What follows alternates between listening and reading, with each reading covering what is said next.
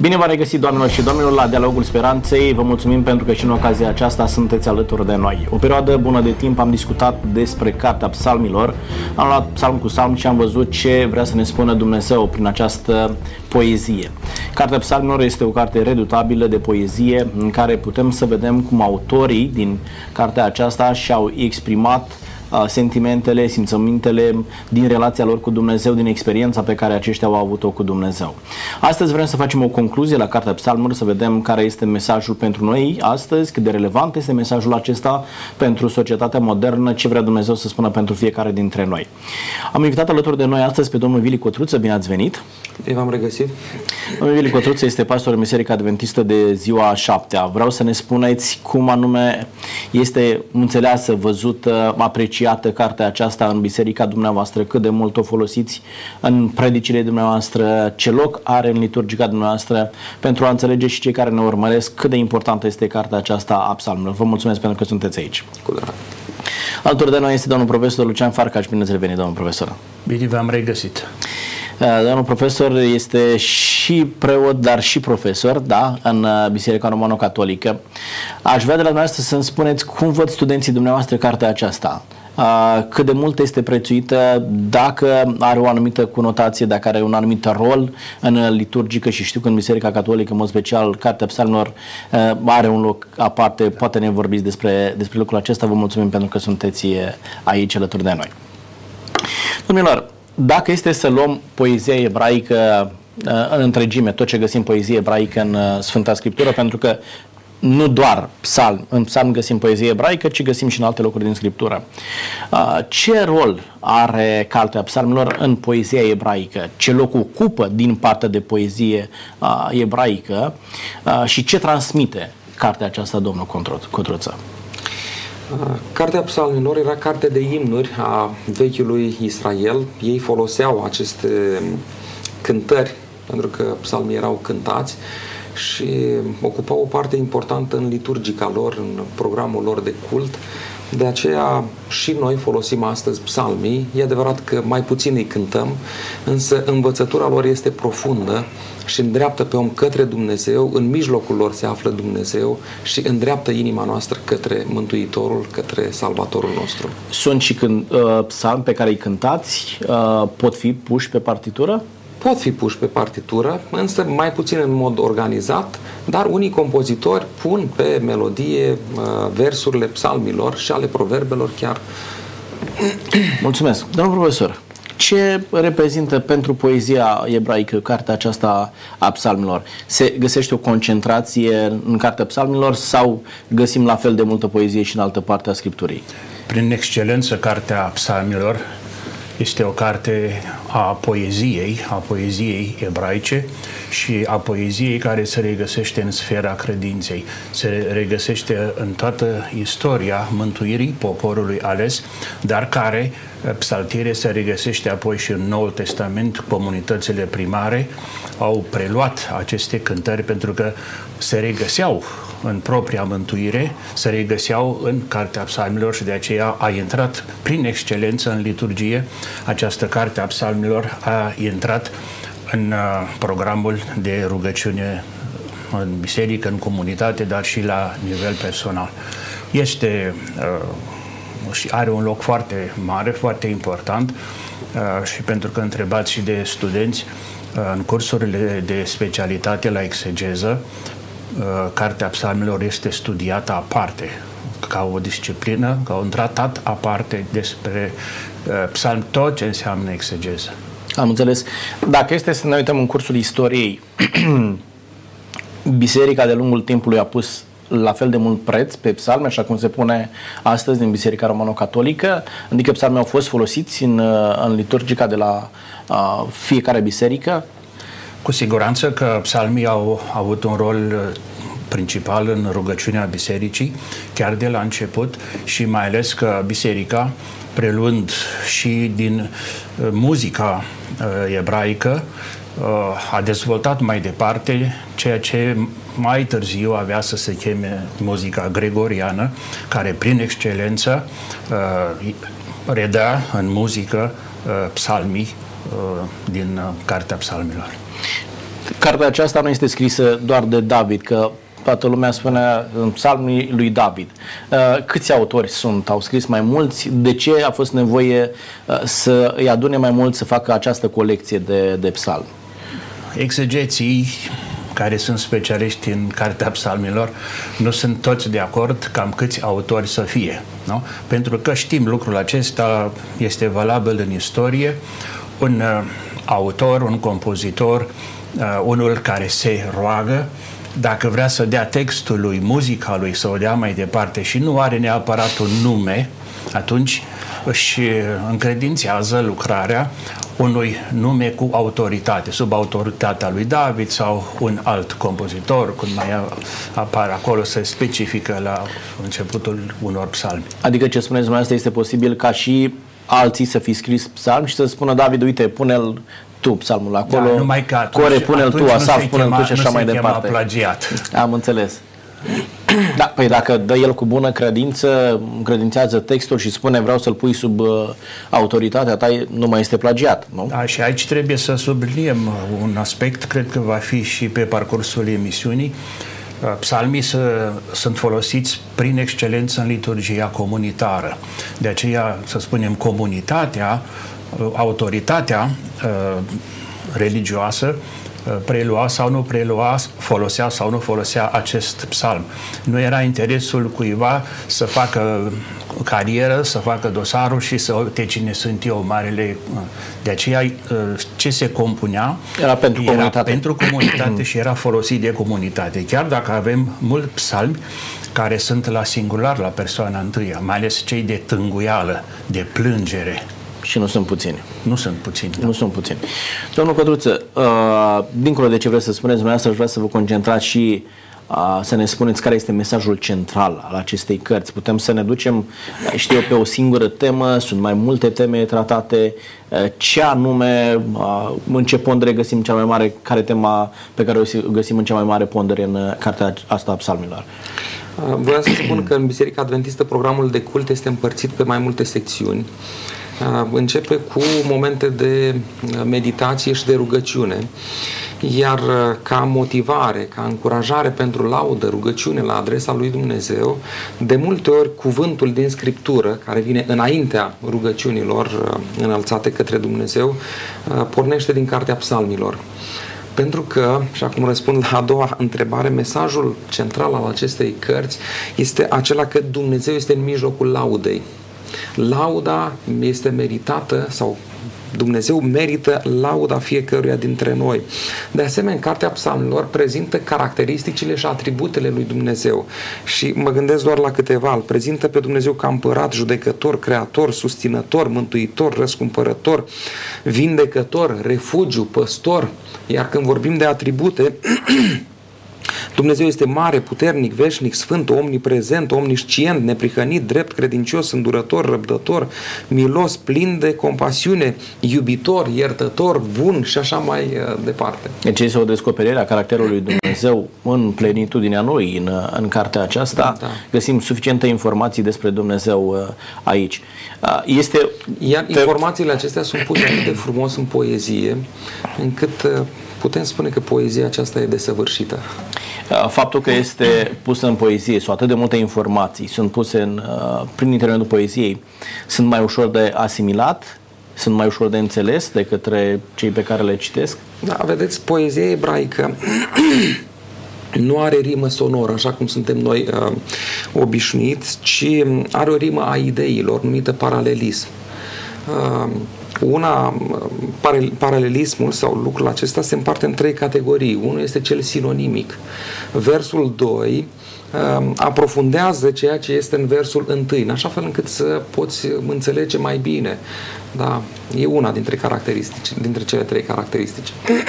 Probabil că și din perspectiva aceasta este atât de bogată cartea psalmilor, 150 de psalmi, da? Uh, pentru ca oamenii să aibă acces la Dumnezeu, să-L poată înțelege mai bine. Domnul profesor, este suficientă cartea aceasta? Dacă și chiar am văzut doar cartea psalmilor pus într-o cărțulie, da, așa, da, doar psalmii, da? da? specială, e o ediție specială, mai cu psalmi, da? S-au mai văzut uh, Noul Testament și psalmii.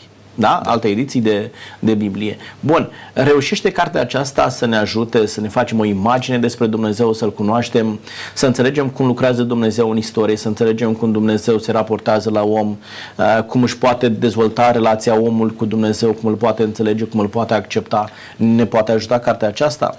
Cu siguranță că ne poate ajuta și dacă plecăm de la ultimul psalm de care ați amintit, noi avem în tradiția noastră de la romani uh, zicala finis coronat opus. Sfârșitul încoronează lucrarea. Ori, uh, dacă luăm acest psalm, este o invitație mai întâi față de oameni, față de cei care se roagă lui Dumnezeu, dar și însoțiți nu numai de o alăută, de o psaltire cu 10 coarde, este o întreagă orchestră ca în romantismul târziu. Toate instrumentele, toate împreună și toate sunt uh, uh, invit toți oamenii, în primul rând, sunt invitați să aducă laudă lui Dumnezeu.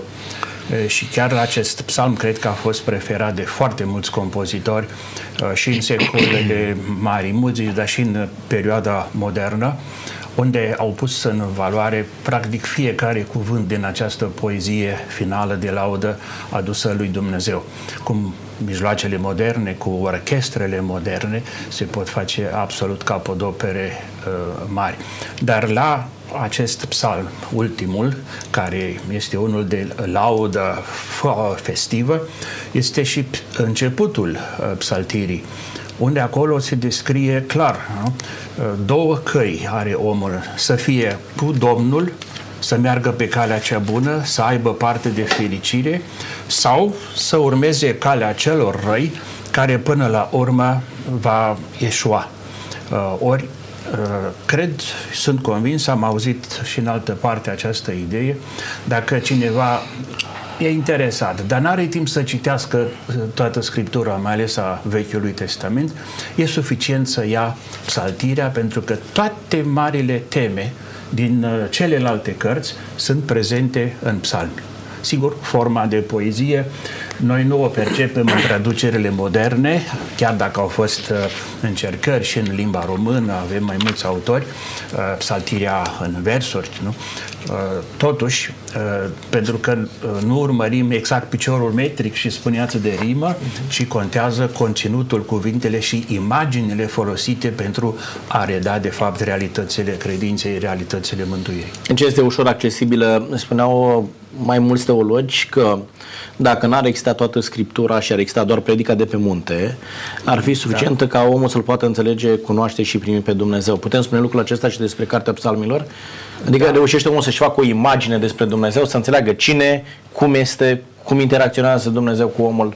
Da, eu sunt convins că toți psalmii uh, și fiecare psalm în parte nu este rezultatul unei inițiative că cineva s-a gândit să scrie o poezie sau uh, sunt uh, poezii nu?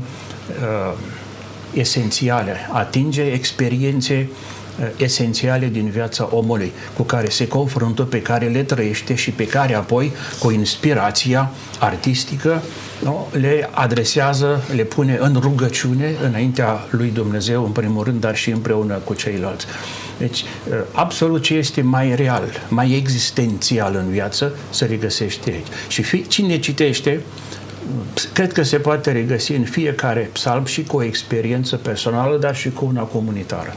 Și e foarte interesant că putem să descoperim marele teme despre Dumnezeu în cartea aceasta a psalmilor într-un mod foarte accesibil. Putem să amintim câteva din aceste mari teme despre Dumnezeu, nu știu, poate despre creație, despre mântuire, uh, unde le găsim, unde ar trebui să ne concentrăm atenția, domnul Cutruță. Uh, spunea domnul profesor de Psalmul 1, de exemplu. Ferice de omul care nu se duce la sfatul celor răi, nu se oprește pe calea celor păcătoși și nu se așează pe scaun celor batjocoritori, ci își găsește plăcere în legea Domnului. Și zi și noapte cugete la legea Domnului. Cum ar arăta societatea noastră dacă fiecare om s-ar gândi la învățăturile lui Dumnezeu să le transpună în viața de zi cu zi? Apoi, un alt uh, psalm care mie îmi place foarte mult și nu doar mie, dar multora, este psalmul 23. Domnul Domnul este păstorul meu, nu voi duce lipsă de nimic. La un moment dat, versetul 4 spune, chiar dacă ar fi să umblu prin, prin valea umbrei morții, nu mă tem de niciun rău, căci Tu ești cu mine. Un alt psalm frumos, care iarăși place multora și îl folosim mulți, psalmul 91 cel ce stă sub ocrotirea celui prea înalt și se odihnește la umbra celui atotputernic zice despre Domnul. Uh, Cartea Psalmurilor ne arată că Dumnezeu vrea să fie alături de noi în timp de pace, de bucurie, de prosperitate, dar în același timp Dumnezeu este alături de noi și atunci când trecem prin încercări. Dumnezeu nu este apropiat de noi doar când ne merge bine și ne se distanțează de noi atunci când vin încercări, ci cum citeam din, verset, din Psalmul 23, chiar și atunci când trecem prin încercări, prin valea umbrei umbrei morții. Deci spectrul acesta al morții e prezent, Dumnezeu este alături de noi și El vrea să vină cu mângâiere, cu învățătură și cu încurajare. Da, vedeți că și dumneavoastră v-ați dus în zona aceasta în care Dumnezeu transmite protecție, în care simți că este acolo cu tine, intervine atunci când ai nevoie de el, când îi ceri, este acolo. Însă Cartea Psalmilor este și o carte Uh, profund teologică. Găsim foarte multe teme teologice acolo, da? Găsim despre faptul că Dumnezeu este creat, că omul este creat de Dumnezeu, da? Este creatorul nostru. Uh, găsim că Dumnezeu este omniprezent, că este omniscient și așa mai departe. Sunt teme mari despre Dumnezeu pe care le găsim și le putem înțelege. Uh, și vedem care este raportul între om și, și Dumnezeu. Mă gândeam la Psalmul 8 sau lista poate continua. Vă rog, domnul profesor. Da, eu aș vrea să fac o completare la Psalmul 20 23, mai ales că l-am avut chiar duminica trecută la Sfânta Liturghie, dar eu m-aș duce mult mai în urmă, la mijlocul anilor 70 spre 80 erau pe lângă alte formații în vogă, ABBA și Boniem. Boniem a, are o melodie On the Rivers of Babylon. Dacă ascultătorii noștri caută acum pe YouTube sau pe, pe Google această melodie și caută și textul în această melodie a lui Boniem este tot psalmul 23. Această... Da. Mă gândeam la psalmul 137 când se La fel și 137 da? și am urmărit la un moment dat un material în care uh, uh, și psalmul 137 uh, face legătura, de fapt, că tot Dumnezeu, rămâne legătura cu Dumnezeu care este păstorul cel bun.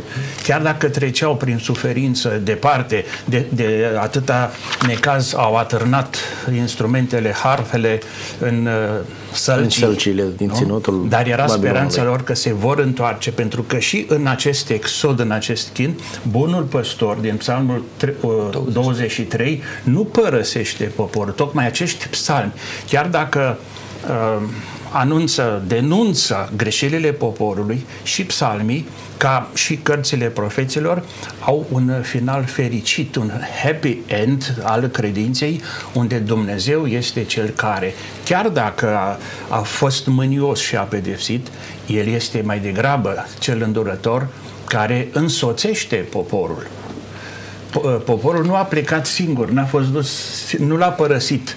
Dumnezeu n-a părăsit poporul când acesta a fost în Babilon, ci l-a însoțit. Asta scot în evidență foarte mulți psalmi. Da, la, în același timp mă gândeam la un lucru și anume, Cartea Psalmului este și o colecție de rugăciuni. Da? Și chiar am uh, întâlnit în biserici oameni care au început să se roace uh, cu un psalm pur și simplu recita un psalm în rugăciunea lui. Practic te învață cartea aceasta cum să te rogi, cum să-L înțelegi pe Dumnezeu și să comunici cu Dumnezeu prin intermediul rugăciunii. Dacă îmi permiteți o chestiune de ordin tehnic acum. În Biblia ebraică erau 150 de psalmi. În Biblia noastră avem tot 150 de psalmi. Numai că Septuaginta a combinat psalmul 9 și psalmul 10, psalmul 114 și 115 și a împărțit în două Psalmul 116 și 147. De aceea, uh, diferitele traduceri nu se potrivește exact capitolul. Dacă știm acest lucru, sunt tot 150 de psalmi. Însă e posibil ca la, într-o traducere să fie psalmul 50, în alta să fie 51. De ce? Datorită faptului că Septuaginta a schimbat puțin împărțirea, însă per total sunt aceiași psalmi. Și al doilea lucru, pe care aș vrea să-l subliniez tot o chestiune de ordin uh, tehnic, să spunem. Uh, în Biblia ebraică, versetul numărul 1 era la antet, de exemplu la Psalmul 23, pentru că am deschis aici, o cântare a lui David era 1. Iar ceea ce găsim noi în Biblia de astăzi, ca fiind versetul 1, era de fapt versetul 2. De aceea, iarăși în unele traduceri nu se potrivește versetul, însă pe noi ne interesează mesajul, conținutul uh, psalmilor și al psalmului respectiv. Și faptul că regăsim același mesaj mesaj, indiferent de traducere, este un Dar lucru este excelent. de mare ajutor uh, situația în care unele traduceri uh, urmează o tradiție, dar pun în paranteză și uh, Numerotare. numerotarea de la altă ediție, de la altă confesiune Da, da, și da. așa mai departe. Sau, pentru ascultătorii noștri, dacă au de căutat un psalm, un verset și nu-l găsesc exact cum e pe hârtie, atunci să caute puțin mai înainte sau puțin mai înapoi că îl găsesc. Îl găsesc. Îl găsesc. Adică Este acolo, asta este ideea. Nu este departe decât de un, un, un număr. Exact. Uh, Ideea este următoarea, sunt mulți care spun, domnule, Biblia nu este la fel, voi aveți Biblia voastră, noi avem pe a noastră uh, și așa mai departe. Sunt diferite traduceri, dar uh, cei care ne urmăresc trebuie să știe un lucru. Orice Biblie urmărește și transmite același mesaj, da? Adică noi prin o traducere nouă nu schimbăm revelația. Da, chiar dacă este versetul 1 sau este versetul 2, mesajul rămâne acolo. În momentul în care Biblia a fost revelată, n-a fost revelată sub formă de versete. Împărțirea aceasta s-a făcut mai târziu. Da? Dar mesajul a rămas același și Dumnezeu nu doar că a inspirat Sfânta Scriptură, dar a guvernat și procesul de traducere, de scriere, pentru ca mesajul să ajungă într-un mod fidel până în zilele noastre. Da? Așa că să nu ne grăbim să spunem eu greșeală aici, ci mai degrabă să caut mesajul uh, de care am nevoie și pe care Dumnezeu mi l-a pus la dispoziție. Da, tocmai de aceea am vrut să fac această precizare de ordin tehnic, pentru că e posibil ca anumite persoane să spună, păi mi-ai spus uh, numărul ăsta, nu-i numărul ăsta, nu se potrivește, e o problemă. Nu e o problemă, ci undeva a fost împărțit în mod diferit, Da. dar învățătura este acolo. Dacă ne concentrăm pe lucrurile importante, avem, uh, avem numai de câștigat. Uh, Cred că psalm, cartea aceasta a psalmilor descrie foarte bine relația dintre om și Dumnezeu. Da? Felul în care uh, se poate construi relația aceasta, felul în care Dumnezeu este atent la nevoile omului și felul în care omul are deschiderea aceasta spre Dumnezeu. Știți că a fost și o perioadă în care se spunea uh, nu orice om are deschidere la Dumnezeu. Trebuie să vii la Dumnezeu prin intermediul uh, cuiva. Uh, ori Dumnezeu spune, orice om are toată deschiderea să vină să stea de vorbă cu Dumnezeu prin intermediul rugăciunii și cartea aceasta a psalmilor, care nu este scrisă astăzi, da, prin excelență ne ajută să înțelegem că orice om poate striga către Dumnezeu și poate primi răspuns de la Dumnezeu. Uh, Rând Cătruță, vreau să ne ajutați să înțelegem cum descrie cartea psalmilor relația dintre om și Dumnezeu. Uh, O relație apropiată, am putea spune o relație de prietenie, dacă o putem numi în felul acesta. E foarte interesant, aici mă scuzați că vă întrerup. Se poate vedea în cartea psalmilor și aici putem extinde, putem să ne ducem în uh, toată scriptura. Se poate vedea o relație între stăpân și rob în cartea psalmilor sau în scriptură sau este uh, o relație dintre doi prieteni, tată, fiu? Cum este descrisă relația aceasta? Depinde ce înțelegem prin stăpân și rob. Dacă ne uităm în istoria Vechiului Testament, unii robi alegeau să rămână în casa stăpânilor, pentru că relația dintre ei era una apropiată și ei se simțeau mult mai în siguranță în casa stăpânilor decât să fie liberi. Da, era o procedură care se îndeplinea atunci când se întâmpla lucrul acesta. Așa că atunci când vorbim despre relație de stăpân și rob în relația noastră cu Dumnezeu, eu cred că ar trebui să gândim la protecție, ar trebui să gândim la asigurarea tuturor lucrurilor de care cineva are uh, nevoie, așa cum un tată asigură și protejează pe copilul său. Mă gândeam la ceea ce spunea Mântuitorul Iisus Hristos, nu vă mai numesc robi. Da. Și voi sunteți prietenii mei. E o altă perspectivă, da? Omul cred că se apropie mult mai ușor de o astfel de divinitate. Ne aducem aminte în mod special în trecut, la toate panteoanele unde găseam tot felul de zei, trebuia să îmbunezi cumva divinitatea printr-o ofrandă, să te poți apropia, să te poată asculta, să-ți poată răspunde și așa mai departe. Ori când descrizi relația aceasta aceasta dintre om și Dumnezeu ca fiind o relație de prietenie, o relație dintre tată și fiu.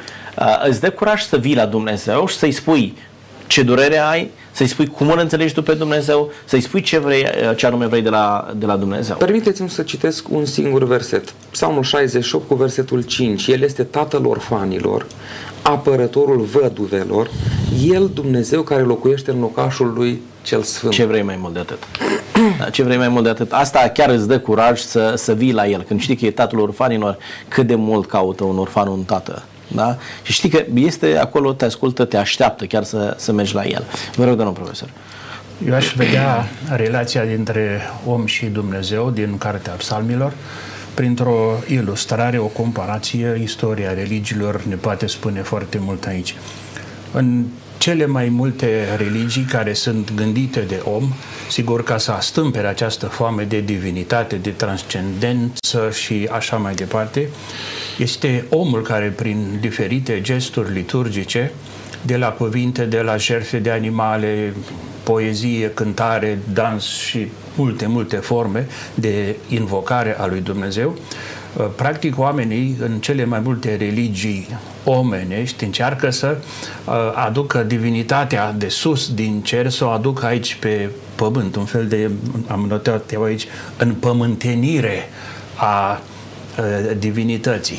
În timp ce în credința mai întâi ebraică, exprimată de psalm și apoi împlinită această promisiune de către uh, Fiul lui Dumnezeu, uh, Iisus Hristos, este invers. Nu omul îl aduce pe Dumnezeu pe pământ, ci Dumnezeu este cel care se apropie, așa cum s-a apropiat de poporul ales și l-a uh, eliberat și a rămas cu el pe drum. Uh, Dumnezeu coboară nu ca să-l umilească, să mențină sau să... Uh, nu, ci să se poată apropia de nu, om. El da. se apropie de om și ați spus foarte bine la cina de taină, Iisus îi ridică pe ucenici de la statutul de sclavi la, de astăzi înainte sunteți prietenii mei. Ori asta, de fapt, este și ideea principală din uh, toți psalmii, că până la urmă, indiferent prin ce uh, suferințe trece omul, Uh, Dumnezeu este Cel care vine, care intervine. Uh, chiar astăzi, uh, noi, cum ne rugăm breviar în Biserica Catolică, chiar astăzi, la ora medie, am avut psalmul 102, care este împărțit în trei segmente și aici este uitați ce spune primul verset de la psalmul 2. Rugăciunea unui sărman care este sleit de putere și își revarsă plângerea înaintea lui Dumnezeu. Indiferent cât de dificile de cumplite sunt suferințele prin care trece, ultima parte îl arată pe Dumnezeu aproape de omul suferind. De la el vine mântuirea. Da, și asta îi dă curajul măi, ce spuneați dumneavoastră, nu noi îl aducem pe Dumnezeu, da? ci revelația, el revelația el îl descoperă pe el Dumnezeu. Descoperă, da? El da. se descoperă și spune, uite, eu sunt prietenul vostru, eu sunt tatăl orfanilor, eu sunt uh, uh, picior pentru olog, eu sunt ochi pentru orb și așa mai departe. Uh, omul probabil, în mod special în mentalitatea străveche, nu ar fi avut curaj să-l numească să numească divinitatea ca fiindu-i tată, prieten, pentru că oamenii aveau o anumită imagine despre divinitate. Divinitatea este undeva în spațiul acela uh, departe de noi și uh, nu l-ar fi numit în felul ăsta niciodată. El spune, noi executăm, nu avem niciun drept să stăm de vorbă cu Dumnezeu și așa mai departe. Ei, Dumnezeu înțelege că omul are nevoie să se apropie de Dumnezeu și nu se putea apropia decât dacă Dumnezeu venea aici. Mai ales venirea lui Isus Hristos pe pământul acesta, felul în care Hristos a interacționat cu omenirea, felul în care Hristos a descoperit caracterul, uh, caracterul Tatălui și știm că persoana lui Isus Hristos pe pământ este revelația supremă, da? i-a ajutat pe oameni să-L înțeleagă mult mai apropiat pe Dumnezeu. L-a ajutat pe om să înțeleagă că el poate relaționa într-un mod nemijlocit cu Dumnezeu. Lucrul acesta este excepțional. Adică în momentul în care oamenii l-au înțeles pe Isus Hristos, au înțeles că prin intermediul lui Isus Hristos ei au acces la Dumnezeu. Da? Și uh, zice Hristos, Ioan 14, nimeni nu vine la Tatăl decât prin mine. Da? Când l-ai înțeles pe Isus Hristos, când l-ai primit în viața ta, știi că ai acces nemijlocit la, la Tatăl. Faptul că Hristos se spune, vă numesc prieteni, da? Uh, știi că prietenul tău îți dă deschidere către Tatăl. Da? Și asta îl apropie mult mai mult pe, pe om de Dumnezeu. Uh, îmi vine în minte o imagine concretă și o situație concretă din Vechiul Testament. Atunci când Iacov fugea de fratele său și de acasă, uh, la un moment dat era uh, îngrijorat, era noaptea, era chiar înspăimântat și adorme. Și ce visează? Visează o scara cerului și semnificativ este faptul că îngerii coborau, îngerii urcau și apoi coborau. Asta spune că îngerii erau în permanență lângă el acolo. Iar psalmii asta spun că Dumnezeu vrea să fie în permanență lângă noi. Aș mai spune încă un uh, lucru. Citez din psalmul 96 cu versetul 7. Familiile popoarelor dați Domnului, dați Domnului slavă și cinste. Psalmii nu erau doar pentru poporul evreu, ci pentru toți cei creați de Dumnezeu, pentru familiile popoarelor. Uh, iar noi, cei de astăzi, folosim acești psalmi spre bucuria noastră, spre îndreptarea noastră către Dumnezeu. Era și o modalitate uh, de a-L transmite pe Dumnezeu celorlalte popoare, pentru că Noi știm că poporul Israel avea și un rol misionar de a-L face cunoscut pe Dumnezeu printre celelalte popoare, Israelul fiind poporul care și-a asumat identitatea de popor al lui Dumnezeu. Cel care și l-a, uh, poporul acesta și-a, și l-au asumat pe Dumnezeu, dar ei trebuiau să-l transmită mai departe. Și tocmai poezia ebraică este o modalitate prin care ei puteau să-l facă cunoscut pe, pe Dumnezeu. Vă rog. Vreau să fac o completare la această scenă a nopții când Iacob obosit doarme și vede o scară care se înalță și coborau îngerii. Uh, această scenă a inspirat o foarte frumoasă poezie în secolul al XIX-lea, la care este și o melodie foarte frumoasă. Eu nu am detaliile, le-am scris undeva acasă, dar uh, această melodie, Cerul e dorul meu, am preluat-o noi catolicii, sunt călător, și privesc spre cer sau mai recent, aici se potrivește, nu se potrivește, dar noi preoții clericii am profitat de această frumusețe și avem uh, la această melodie uh, textul pentru preoți, preot în veac ești tu. Sună foarte frumos, iar mai ales prin Occident, în Germania, Austria, unde am lucrat și eu, această melodie cu text sau numai instrumental se cântă la nuntă și la mormântare opțiuni se face. Este foarte frumoasă legată de această scenă. Cu siguranță că a, această tematică a întâlnirii cu Dumnezeu este cântată și de psalmi. De exemplu, dacă luăm uh, mai multe locuri din psalmi unde uh, Doamne, nu-ți ascunde fața de la mine, iar eu, Doamne, eu caut fața Ta, această dorință și cu siguranță că aici nu este vorba strict de o vedere față către față, pentru că era cam riscant. Cine vede fața Domnului nu mai are viață. Era vorba de această de întâlnire profundă între Creator și cre- creatura sa. În Emilor, o întrebare tot ce ține de relația dintre om și Dumnezeu, surprinsă de poezia aceasta uh, din Cartea Psalmilor. Dacă este să facem o analiză a cărții în întregime, nu vi se pare că sunt prea multe vaite acolo? Uh, descrie cartea aceasta cât de greu o duce poporul lui Dumnezeu sau uh, descrie cât de mare este lupta dintre bine și rău pe pământul acesta și lupta pe care omul o duce cu răul pentru a ajunge la Dumnezeu. Cum vedeți în întregime ei cartea aceasta a psalmilor? Vedeți, cartea aceasta surprinde realitatea unei vieți sub imperiul păcatului, dar în același timp surprinde uh, dorința lui Dumnezeu de a-l ridica pe om și de a-l duce către o viață fericită. Și fără să mă gândesc la întrebarea pe care ați pus-o, mi-a venit în minte psalmul 32 de data aceasta, care spune ferice de cel cu fără de lege iertată și de cel cu păcatul acoperit. Omul este acolo cu vaete, cu chin, cu necaz, însă când Dumnezeu acoperă iertarea, când Dumnezeu acoperă păcatul și acordă iertarea, omul este ferice. Iar versetul 2, ferice de omul căruia nu-i ține în seamă Domnul nelegiurea și în Duhul căruia nu este viclenie. Și încheie psalmul acesta, încurajez telespectatorii să-l citească întreg acasă. Neprihăniților, bucurați-vă în Domnul și veseliți-vă. Scoate strigăte de bucurie tot cei cu inima fără prihană.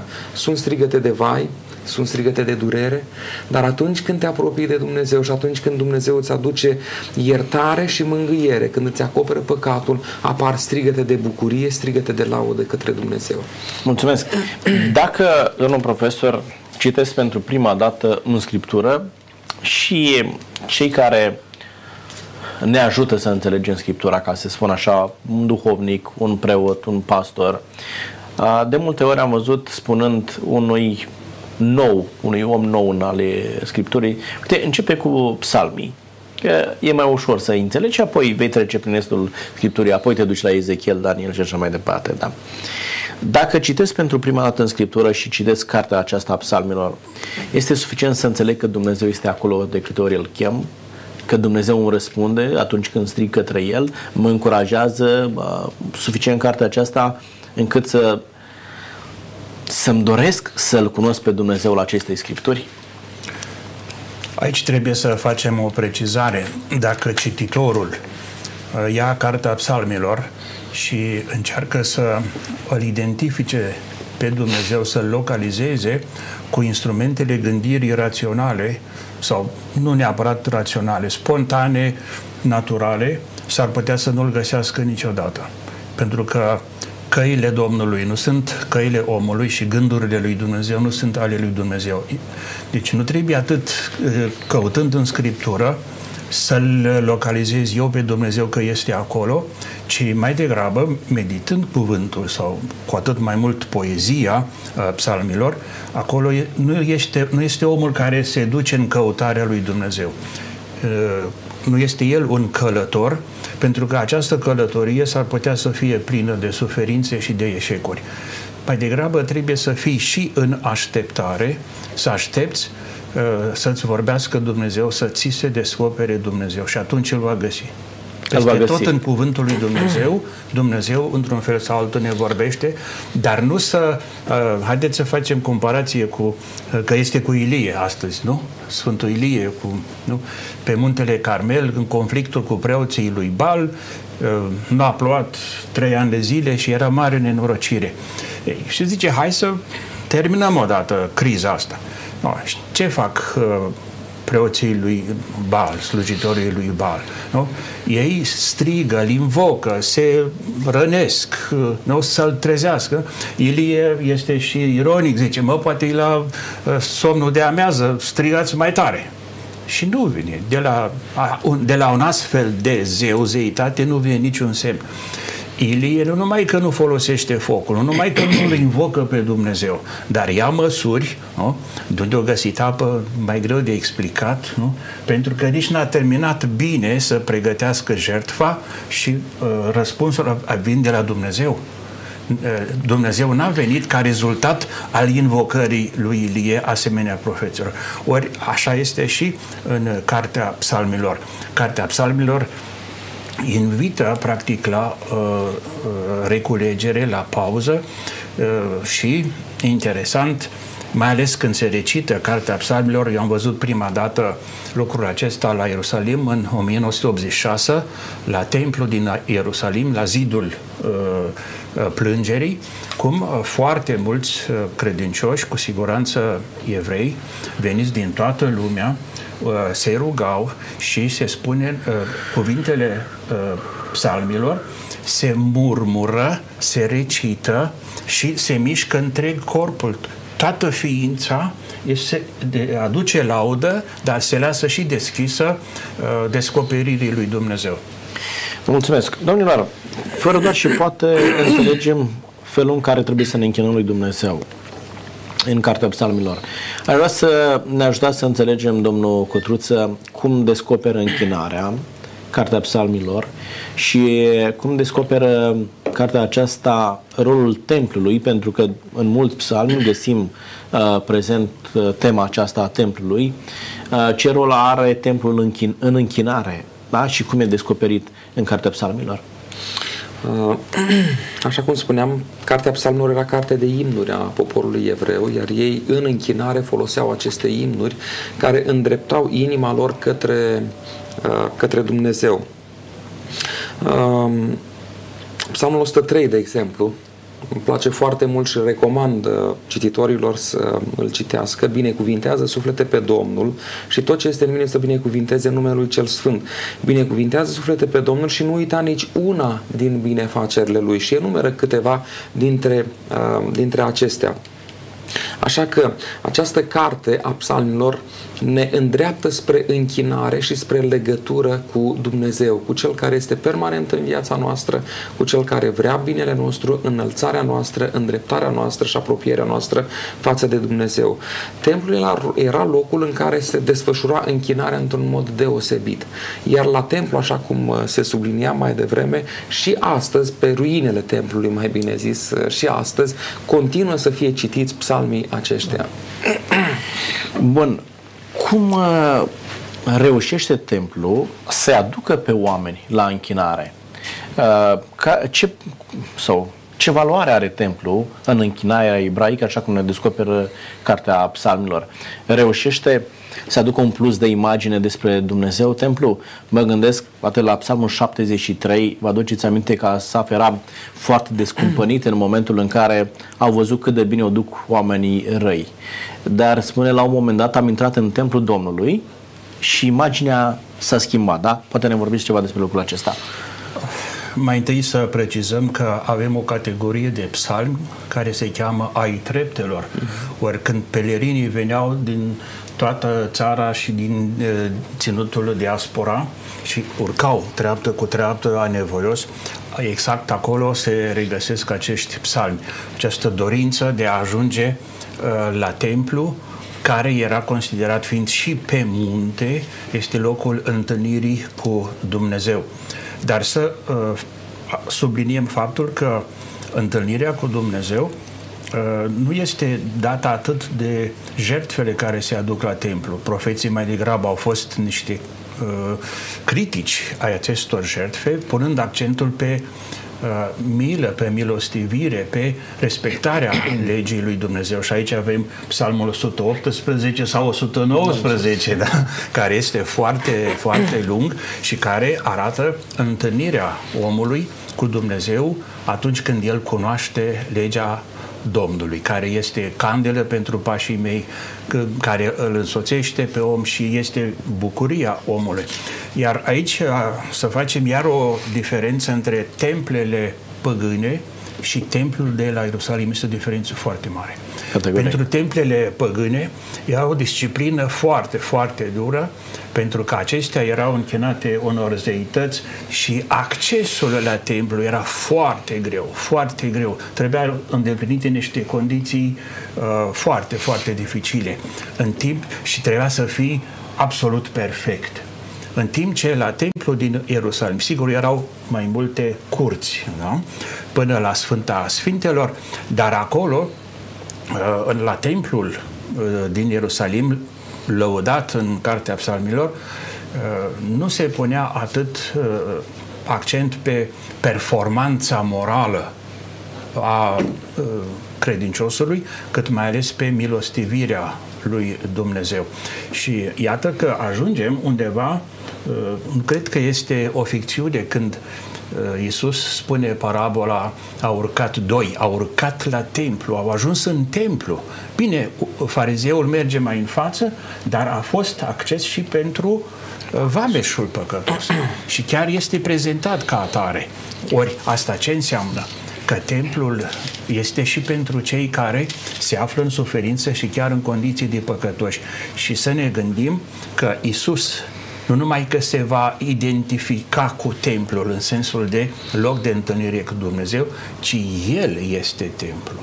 Și în locul jertfelor și altor uh, uh ritualuri, este Dumnezeu, uh, Iisus însuși, Fiul lui Dumnezeu, devine templul întâlnirii. Aici marele preot și aici e, e bine să citim cu psalmii, să citim și scrisoarea către evrei care Sigur. ne vorbește, dacă citim despre templu și Marele Preot care este Isus, atunci înțele- avem o cheie pentru înțelegerea templului din psalmi. Pentru că ați adus în discuție persoana Domnului Isus Hristos, vreau să vă întreb cum reușește cartea aceasta să-L descopere pe Isus Hristos. Știm că Hristos ocupă locul central în toată Scriptura, dar pentru că Scriptura ne descoperă planul de mântuire făcut în Isus Hristos. Bine, uh, cum reușește această poezie să-l facă pe cititor ca acesta să-L înțeleagă pe Isus Hristos, să înțeleagă cine este, uh, cum se raportează la noi, care îi este lucrarea și poate ne vorbiți uh, în partea aceasta despre psalmii mesianici, da? pentru că știu că nu sunt puțin la număr. Da, dacă luăm mai întâi această idee a mesianismului, uh, Mesia este promisiunea lui Dumnezeu, nu? Că va trimite pe unsul său. Și din nou fac referință la liturgia de duminică, la catolici duminica trecută, în uh, cartea, un fragment luat din cartea profetului Ieremia, uh, arată foarte clar că cei care trebuiau să fie păstori ai poporului au distrus practic unitatea poporului, i-au adus uh, în mare mizerie. Și Dumnezeu spune, eu însumi, eu însumi am să vin. Ori această promisiune, Dumnezeu însuși va veni și va conduce poporul, uh, este ideea mesianică, este în psalmi. Dar în Vechiul Testament suntem încă la o etapă de promisiune, care promisiune se împlinește în Noul Testament, Noul în Isus Hristos. De aceea, Domnul care vine, Domnul care este aproape și așa mai departe și este așteptat uh, de invocat de psalmist, el, de fapt, uh, această promisiune și această așteptare, toate se vor regăsi în uh, Isus, Fiul lui Dumnezeu, întrupat, mort și înviat. Mulțumesc, vă rog. Noul Testament citează 15 psalmi cu referire la Mesia, la Domnul Isus um, Hristos. Da, iar primul psalm, dacă psalmul cu numărul 1 vorbește despre omul fericit, și omul nefericit, da, cele două căi, una aproape de Dumnezeu și alta departe de Dumnezeu. Psalmul al doilea vorbește despre Mesia. Domnul mi-a zis, tu ești fiul meu, astăzi te-am născut, ca să citesc doar un singur verset de aici. De asemenea, Psalmul 110 uh, ne-l prezintă pe Domnul Isus Hristos, mare preot în veac după rânduiala lui Melchisedec. În, în psalm, Mântuitorul ca Mesia, ca cel promis care avea să vină, este prezentat. Și de aici îți face trimitere să vezi cine este Melchisedec, să vezi după ce rânduiala Isus, de Isus Hristos pe orice și mai departe, fără doar și poate. Astăzi ne trimite la cartea uh, Epistola către evrei. Uh, da, reuși reușește să ne provoace poezia aceasta în așa fel încât să facem cercetări, să-L putem înțelege mai bine pe Dumnezeu, să vedem ce ne descoperă Scriptura despre Isus Hristos, da? Chiar în Cartea Psalmilor. Pentru că în Hristos, doar în Hristos, omul poate să aibă mântuire. Domnilor, ne apropiem de încheiere. Mai sunt, uh, cred că vreo 4 minute, 3 minute mai avem. Uh, spuneți-ne câte un minut fiecare, ce rol au psalmii în liturgica de la biserica dumneavoastră, domnul profesor, și apoi domnul Cotuță? În uh, practica noastră liturgică, în primul rând, la celebrarea sacramentelor, se citește în prima parte o lectură sau două, dar după prima lectură din Sfânta Scriptură, automat este și un psalm sau o parte dintr-un psalm care, de obicei, după festivitate, uh, se cântă se cântă și cu acompaniat și cu instrumente și așa mai departe. Apoi avem pentru cler și pentru călugări, bărbați sau femei, avem uh, liturgia horarum, ceea ce este breviarul, toată psaltirea așezată pe patru săptămâni și în fiecare zi se citesc uh, la laude, la vespere, cel puțin 10-15 psalmi și sunt și oferte de supliment de psalmi. De exemplu, dacă vrei să te rogi și la 9, și la 12, și la 3 după amiază, uh, ora mini. Uh, ceea ce s-a amintit mai înainte este și posibilitatea uh, de rugăciuni personală cu psalmii. De aceea avem ediții numai cartea psalmilor cu o introducere, o pregătire, dar și cu niște notițe de ajutor. Cum să înțelegem despre ce vorbește acest psalm? Dacă primele două sunt mai degrabă la nivel comunitar în biserică, uh, a treia variantă e mai degrabă pentru viața personală, particulară, baza, cam asta e. Mulțumesc tare mult, domnul profesor. Vreau domnul Codruță. Noul Testament în Efeseni 5 cu 19 și în Coloseni 3 cu 16 ne încurajează că atunci când ne adunăm, când ne întâlnim, să ne încurajăm cu psalmi, pe lângă altele, cântări duhovnicești, rugăciuni și așa mai departe, să folosim uh, psalmii pentru lucrul acesta. Biserica Adventistă folosește psalmii atât în închinare, cât și pentru încurajare. Când vine vorba de a citi o făgăduință, uh, noi la începutul zilei Domnului, zilei sabatului, deschidem această zi cu cântare, cu rugăciune și cu uh, recitarea unor făgăduințe din Sfintele Scripturi. Majoritatea făgăduințelor sunt din Cartea Psalmilor, pentru că sunt atât de frumoase. Când încheiem ziua Domnului, la fel, cântăm, ne rugăm și spunem câteva făgăduințe pe care să ne amintim pe parcursul săptămânii care urmează și de asemenea foarte multe din făgăduințele acestea sunt din Cartea Psalmilor. Uh, dacă e să vorbim din punct de vedere teologic, în Cartea Psalmilor găsim multe subiecte importante pentru salvarea și mântuirea noastră. De aceea este bine să studiem cartea aceasta cu rugăciune și Dumnezeu ne va ajuta să ne apropiem de El. Mulțumesc tare mult, domnilor, vă mulțumesc pentru informațiile pe care le-ați oferit și încurajarea de a studia cartea psalmilor. Practic, Asta este concluzia, da? Să înțelegem uh, farmecul acestei cărți, utilitatea uh, de a o citi uh, și vom vedea că mesajul acestei poezii ne aduce mai aproape de Dumnezeu. Vă mulțumesc tare mult! Doamnelor și domnilor, vă mulțumim tare mult pentru că ați fost și în ocazia aceasta alături de noi. Vă mulțumim pentru că ați urmărit cu interes studiul cărții psalmilor și am certitudinea că toți cei care vă veți apropia de Dumnezeu prin intermediul acestei cărți îl puteți înțelege mai bine și îl puteți primi pe Isus Hristos. Vă doresc ca și cartea aceasta să vi-l poată descoperi pe Hristos ca mântuitor personal și să vă bucurați de prezența Mântuitorului în viața dumneavoastră. Până data viitoare, Dumnezeu cu noi. Numai bine!